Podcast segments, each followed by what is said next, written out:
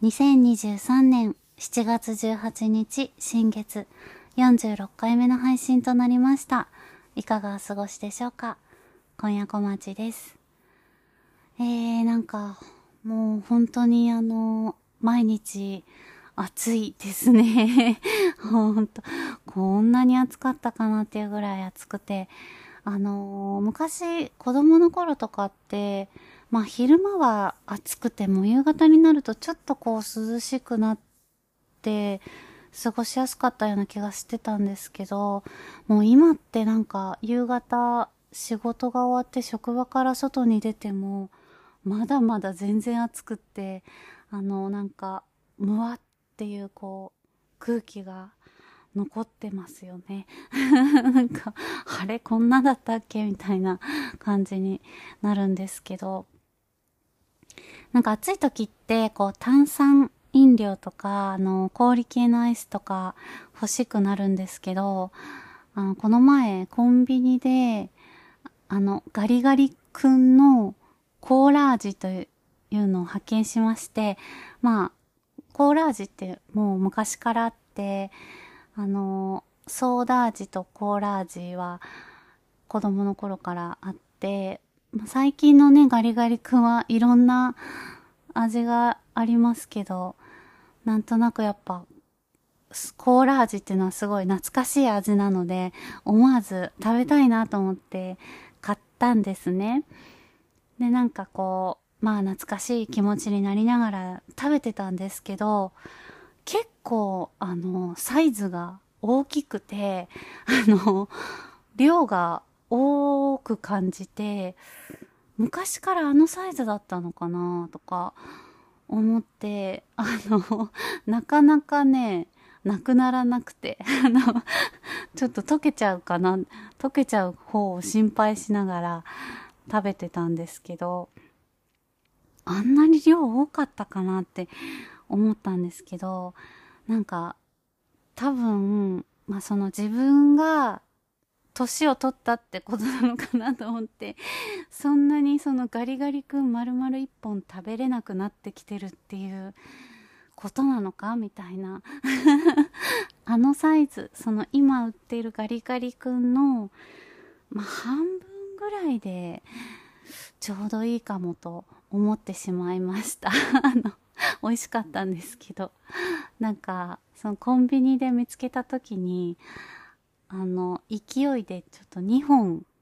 コーラ味買ってしまいまして、あの、あと1本ね、まあお家の冷凍庫に入ってる、まだ入ってるんですけど、ちょっとまああのサイズ感だから食べるタイミングをね、あの、考えながら なんか、あ、今日なら1本いけるぞっていう あの日に、えー、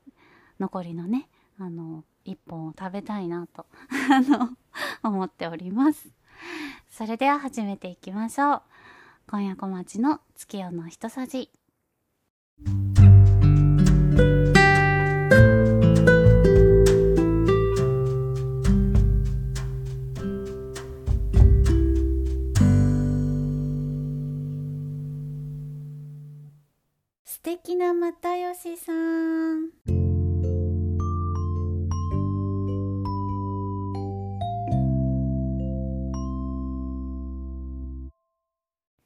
のコーナーは、ピースの又吉さんがエッセイや YouTube、テレビやラジオ、雑誌のインタビューなどでお話しされていたエピソードに共感させていただいているコーナーです。えー、先日ですね、創造 C という、あの、グループの舞台を見に行ってきました。あの、創造 C というのはですね、えー、若手落語家さんと、あの、浪曲師さんの、まあ、4人の方の創作和芸ユニットということでですね、えっと、落語家さんが、春風亭少々さん、滝川小八さん、立川吉祥さんのお三方で、えー、浪曲師が玉川大福さんという方で、まあその4人の方が普段は、あの、創作落語とか創作浪曲というのをこう、発表されて、まあ、いろいろなところでその講演を行っているそうなんですけど、今回は、あの、又吉直樹×創造しというコラボ企画で、又吉さんが作った自由律俳句を元に、えー、その4人の方が、えー、創作落語、創作浪曲を作って、えー、それを、あの、舞台でやってくださるっていうものだったんですね。まあ私はあの、その、落語に関しては、ほとんど、なんか、えっと、NHK の朝ドラでチリとテチンっていうあのドラマがあって、それは好きで見てて、あの落語をちょっとだけ知ったっていうのと、あとあの、まあ動画とかで昔の、あの、昔の動画みたいのを YouTube とかで上げてくださってるのを、の、えっ、ー、と、三遊亭炎章師匠のあの落語が好きなので、なんかそれをこうたまに、まあ、本当に、あの、見る、たまに見るっていう感じで、えー、すごい、全然詳しくはないんですけど、ちょっとだけ、まあ知ってるお話もあるかなぐらいで、で、浪曲の方に関しては、まあ、全然、あのほ、ほぼし、初めて、知らなくて、初めましてっていう感じで、もちろん落語も、その舞台で見るのは初めてだったので、まあ、あの、初体験で、しかも創作落語で、しかも又吉さんの自由律俳句をもとに作ってるっていうのが、ものすごい面白そうだなと思って、えー、見に行ってきたんですけど、まあ実際、あの、お客様も、すごいもうな、なんかもう、その創造しのファン、ファンの方がいっぱいいらっしゃって、なんか、もうなんか、すごいなんか人気のユニットなんだなっていう感じでしたね。で、実際、やっぱり、その、えっ、と、又吉さんの自由律俳句は、後でなんかトークコーナーみたいのがあって、その時にこんな自由律俳句でしたっていう風に発表していただいたんですけど、まあ、先にその落語と浪曲をやって、続けてやって、で、その時には、あの、自由律俳句がどんな自由律俳句だったかを言わずに、お話だけを先にやってくださったんですけど、めちゃくちゃ面白くて、あの、なんか、すごい、すごいな、すごい世界だなっていう、まあ、その、いわゆる古典落語っていうものではなく、あの、その演者さんがご自身で作られたものなんですけど、だからなんかまあ、現代に近いお話だからか、まあすごいわかりやすいですし、聞いている方も、なんか、ね、言葉とかも難しくないから、なんか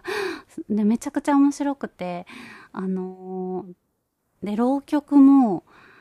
あの、初めて見たんですけど、まあ、浪曲っていうのはなんか、えっと、三味線が、まあ、あの、えっと、を弾いてくださる方がいて、もうその三味線、その浪曲の節に合わせて、こう、三味線を弾いてっていう、あの、ものなんですけど、うまくね、説明できないんですけど、すっごい面白くて、なんか、まあ、話の内容がめちゃくちゃ面白かったのもあるんですけど、その、浪曲師の玉川大福さんっていう方のなんか、顔の表情とかもめちゃくちゃ面白くて、話の内容もすっごい面白くて、で、なんかほんともうお腹抱えて笑っちゃったぐらい面白かったんですけど、なんか浪曲って、その、落語は最後必ずオチがあるけど、浪曲はオチがないのが、なんか、あの、あれらしくて、えっと、オチがないのがオチというか、なんか、こう、いいところで、え、この後どうなるのっていうところで終わるのが浪曲だそうで、なんかその終わり方とかもね、すごい良くて、わ、ここで終わっちゃうんだ、どうなるんだろう、みたいな、その、な余韻があるあの、完結しない、その、そこをなんか、客席側に、見る側にこう、託されている感じがして、なんか思わずその続きを想像したくなるような感じでそれがすごく面白くて浪曲ちょっとなんかちゃんと見てみたいなみたいな 思ったんですけどでももしかしたらその玉川大工さんの、えー、創作がやっぱすごい分かりやすくて面白かったのかもしれないんですけどすごい良かったですね。で、まあ、えっ、ー、と、後半は又吉さんが、えー、登場されて、あのー、いろいろその、実際に、どんな自由律俳句を作ったのかっていうのを、まあ、この、発表しながら、その、又吉さんの自由律俳句と、皆さんが作った、まあ、落語と浪曲をこう見比べて、ああ、なるほどっていう、あ、この自由律俳句からこのお話になったんだっていうのを、えー、トークコーナーでいろいろこうお話してくださるんですけど、まあそれがすごい本当にその又吉さんの自由律俳句を見事にあのお話にされているのがすごいなと思って、でももちろんやっぱり又吉さんの作られる自由律俳句がそもそもすごく面白いし、あの、想像できるそしなんか物語をこう膨らませるような要素を多分ちゃんとそういうのを又吉さんは作られて皆さんが作りやすいようなものをあの用意したんだとは思うんですけどすごいなと思いながらなんかその才能才能のぶつかり合いというよりはこう才能がうまくあの溶け合ってすごくなんか綺麗なグラデーションというか、マーブリングのような、なんか混ぜ合ったような感じになっていて、わ見に行ってよかったなって本当に、あの、思いました。なんか最初は、もちろん又吉さんが出られるからっていう、ゲスト又吉直樹っていうところでチケットを取ったんですけど、あの、もちろんそれもね、あの、あるんですけど、やっぱ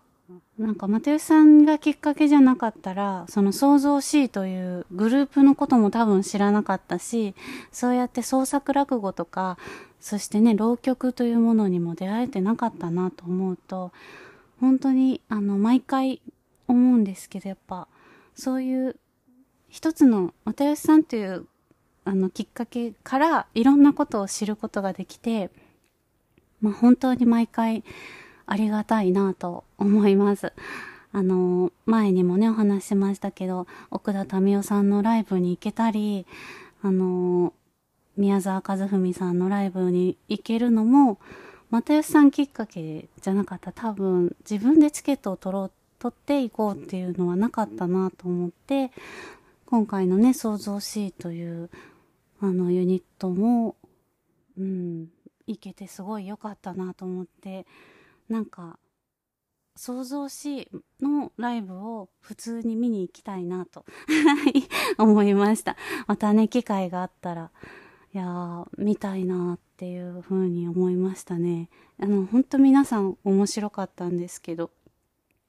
まあその落語の内容はね、一応ちょっとこの後なんか、テレビかなんか放送されたり、配信とかもあるということで、内容は言っちゃいけないんですけど、なんかもう、ぜひ見てほしいなっていう感じでしたね。なんか配信とかあったら、あのー、見ていただきたいなっていう感じを、がします。はい。はい。ぜひ。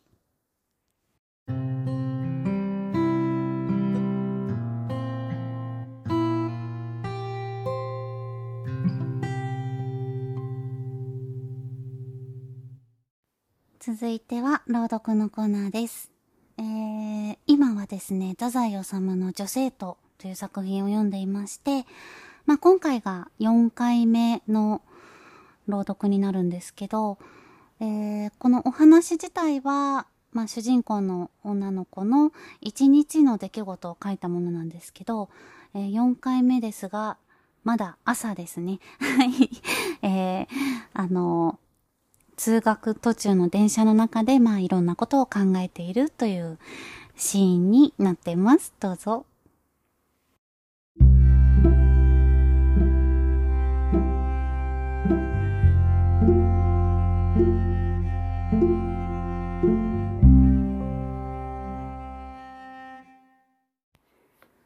私たちには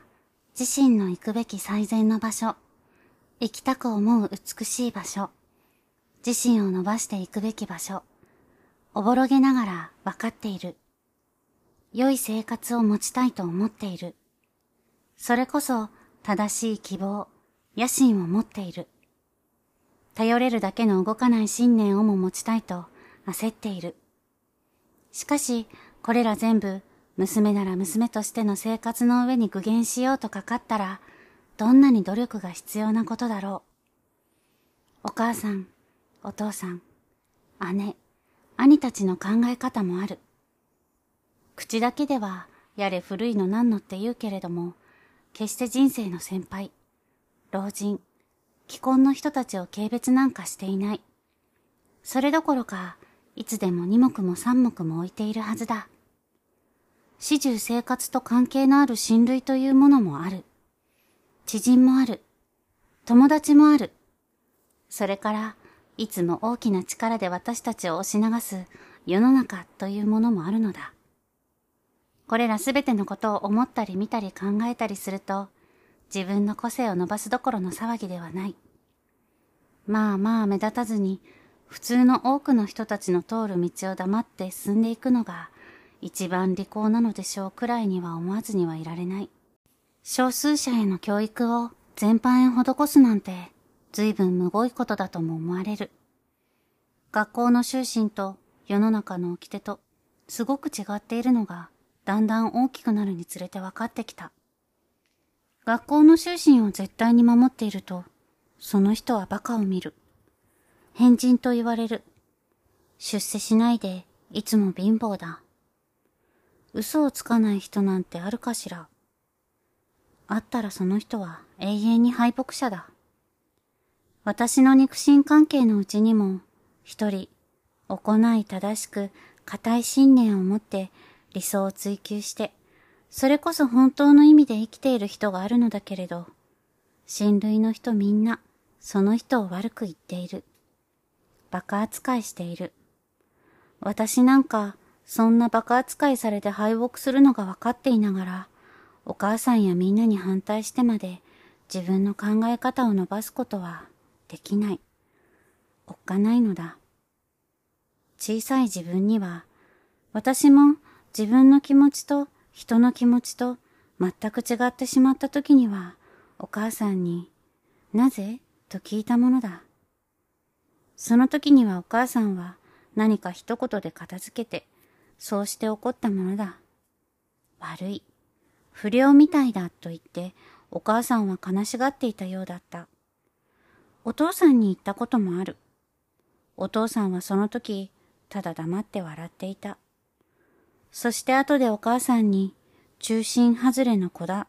とおっしゃっていたそうだ。だんだん大きくなるにつれて、私はおっかなびっくりになってしまった。洋服一枚作るのにも、人々の思惑を考えるようになってしまった。自分の個性みたいなものを、本当はこっそり愛しているのだけれども、愛していきたいとは思うのだけど、それをはっきり自分のものとして体現するのはおっかないのだ。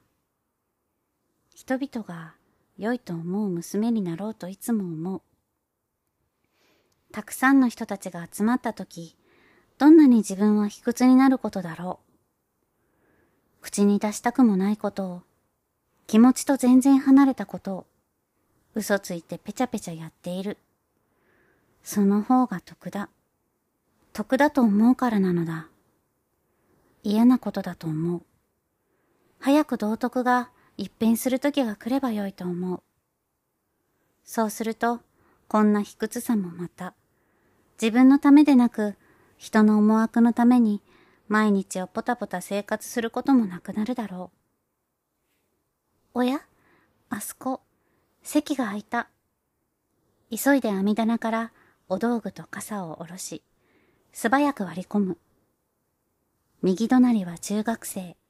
左隣は子供背負ってねんねこ着ているおばさん。おばさんは年寄りのくせに厚化粧をして、髪を流行巻きにしている。顔は綺麗なのだけれど、喉のところにシワが黒く寄っていて、浅ましく、ぶってやりたいほど嫌だった。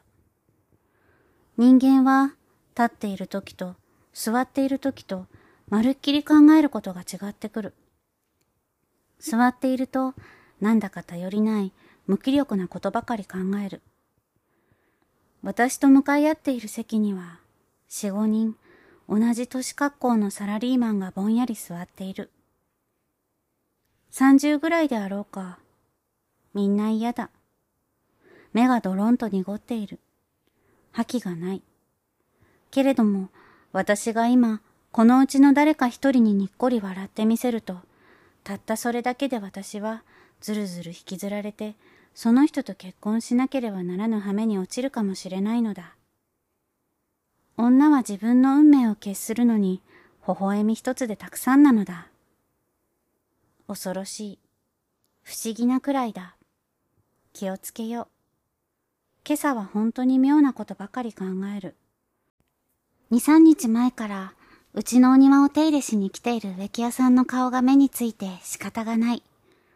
どこからどこまで植木屋さんなのだけれど、顔の感じがどうしても違う。大げさに言えば、試作家みたいな顔をしている。色は黒いだけに締まって見える。目が良いのだ。眉も迫っている。鼻はすごくししっぱなだけれど、それがまた色の黒いのにマッチして意志が強そうに見える。唇の形もなかなか良い。耳は少し汚い。手と言ったらそれこそ植木屋さんに逆戻りだけれど、黒いソフトを深くかぶった日陰の顔は植木屋さんにしておくのは惜しい気がする。お母さんに三度も四度もあの植木屋さん、初めから植木屋さんだったのかしら、と尋ねて、しまいに叱られてしまった。今日、お道具を包んできたこの風呂敷は、ちょうどあの植木屋さんが初めて来た日に、お母さんからもらったのだ。あの日は、うちの方の大掃除だったので、台所直しさんや畳屋さんも入っていて、お母さんもタンスのものを整理して、その時にこの風呂敷が出てきて私がもらった。綺麗な女らしい風呂敷。綺麗だから結ぶのが惜しい。こうして座って膝の上に乗せて何度もそっと見てみる。撫でる。電車の中のみんなの人にも見てもらいたいけれど誰も見ない。この可愛い風呂敷をただちょっと見つめてさえくださったら私はその人のところへお嫁に行くことに決めてもいい。本能という言葉に突き当たると泣いてみたくなる。本能の大きさ。私たちの意志では動かせない力。そんなことが自分の時々のいろんなことから分かってくると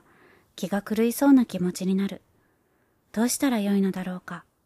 とぼんやりなってしまう。否定も肯定もない。ただ、大きな大きなものが、ガバと頭からかぶさってきたようなものだ。そして私を自由に引きずり回しているのだ。引きずられながら満足している気持ちと、それを悲しい気持ちで眺めている別の感情と、なぜ私たちは自分だけで満足し、自分だけを一生愛していけないのだろう。本能が私の今までの感情、理性を食ってゆくのを見るのは情けない。ちょっとでも自分を忘れることがあった後は、ただがっかりしてしまう。あの自分、この自分にも本能がはっきりあることを知ってくるのは泣けそうだ。お母さん、お父さんと呼びたくなる。けれども、また、真実というものは、案外、自分が嫌だと思っているところにあるのかもしれないのだから、いよいよ情けない。もう、お茶の水。プラットフォームに降り立ったら、なんだかすべてケロリとしていた。今過ぎたことを急いで思い返したく努めたけれど、一向に思い浮かばない。あの続きを考えようと焦ったけれど、何も思うことがない。空っぽだ。その時、時には随分と自分の気持ちを打ったものもあったようだし、苦しい、恥ずかしいこともあったはずなのに、過ぎてしまえば何もなかったのと全く同じだ。今という瞬間は面白い。今、今、今と指で押さえているうちにも、今は遠くへ飛び去って新しい今が来ている。ブリッジの階段をコトコト登りながら、なんじゃらほい、と思った。バカバカしい。私は少し幸福すぎるのかもしれない。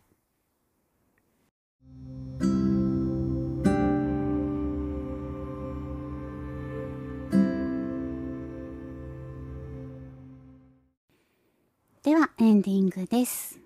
まあ、あの、オープニングのところでもね、お話ししましたが、まあ、本当に暑くて、なんか、危ない、危険なぐらい暑いので、まあ、皆様も気をつけて、あの、お部屋の中にいてもね、熱中症になっちゃうこともあるので、無理せず、ちゃんとね、あの、冷房をつけたりして、えー、水分、塩分ね、しっかり取りながら、まだまだ夏はこれからですからね、まあ楽しく過ごしていきたいなと思います。えー、次回の月夜の一さじは8月2日満月3時31分に配信いたします。それではまたお会いしましょう。今夜小町でした。